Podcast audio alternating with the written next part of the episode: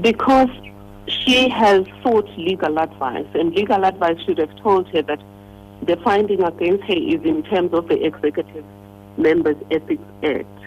So it's an internal code of conduct.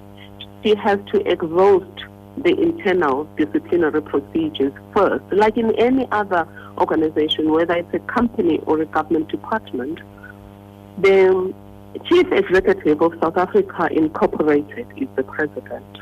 He hasn't applied his mind to my advice to him. Mm-hmm. Why that hasn't happened, I don't know. It is not true that he did not receive the report. Advocate Madonsela, I have one final question very briefly. Tomorrow you're releasing your Nkandla report. What do you make of the timing of all of this? I don't know, but what I can say is that the minister is backtracking. She objected in January, and then on the 28th of February, her department wrote and indicated that it accepts the findings and it has started to implement. And then weeks later, suddenly, she's now taking the matter to court.